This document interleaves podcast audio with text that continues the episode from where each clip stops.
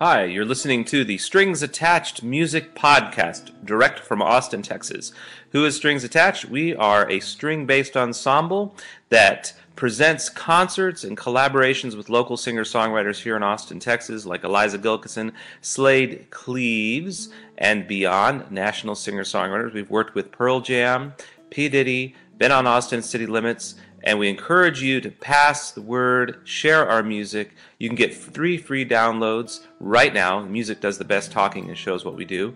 Three free downloads at stringsattachedmusic.net right now. That's stringsattachedmusic.net.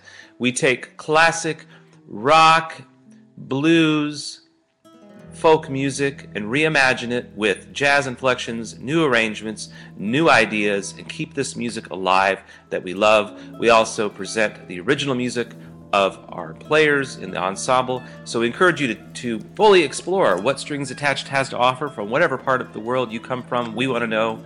Send us a line. You can check us out online at stringsattached.org or facebook.com slash strings attached. Our YouTube channel is youtube.com slash jazzviolawill, where we have just hundreds of videos from our performances, and we'd love to meet you and learn more about you. So, welcome to the Strings Attached Music Podcast, and here we go with the podcast. Austin Music Venues of the Past. Ever wake up in the morning and realize how different your life is than, say, 24 years ago? This morning, as my two year old continued to sleep next to me, I closed my eyes and images of performing my own composition, Bob and Dave, with the Creative Opportunity Orchestra appeared. Was that really almost a quarter century ago?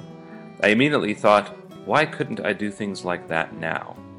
This show of the past was filmed in the old Austin City Limits studio at UT and was never released as far as I know.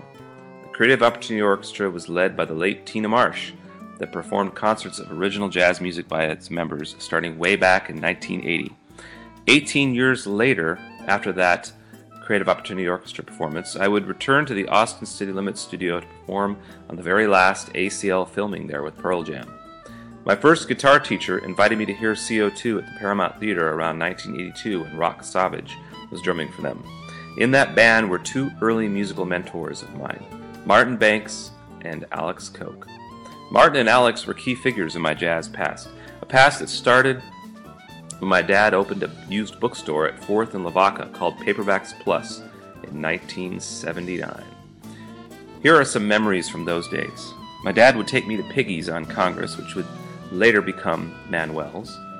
I would go to jazz jam sessions and poetry readings inside the bookstore. Michelle Shocked would play late into the evening on the walkway and members of Passenger, including the late Mambo Johnny Treanor, would perform regularly at the upstairs jazz club called Piggy's. Later, an underground punk club opened up in the basement of the bookstore on weekends called Voltaire's Basement. On other nights, we'd take a long walk through downtown over to Symphony Square to hear the Mitch Watkins Group playing original burning jazz fusion with Paul Ostermeyer, Steven Zirkel, and James Fenner. Lucky for me, I got to have Mitch Watkins perform with strings attached a few times, and Zirkel naturally came on board with me years later and has been a family member for over 25 years. This was the Austin music scene before South by Southwest or ACL was even an idea. Downtown was the epicenter of the music scene, and the warehouse district was filled with aging warehouses, some on the edge of being condemned. There was also, earlier, way back before this, before the 80s, the Armadillo World Headquarters, Soap Creek Saloon, El Arroyo, Chances, the Caucus Club, and too many more I can't recall. And of course, there were the great blues clubs, Antone's and the Rome Inn, where Stevie Ray Vaughan and Double Trouble had their stomping ground in the 70s. Um, in the late 70s, my parents divorced, and my mom, brother, and I moved into a gorgeous home on Pearl Street, just down the street from the Rome Inn. My mom would go hear Balcony's Fault almost weekly there, and I could almost hear Stevie Ray Vaughan's guitar screaming down the street, all the way to our house.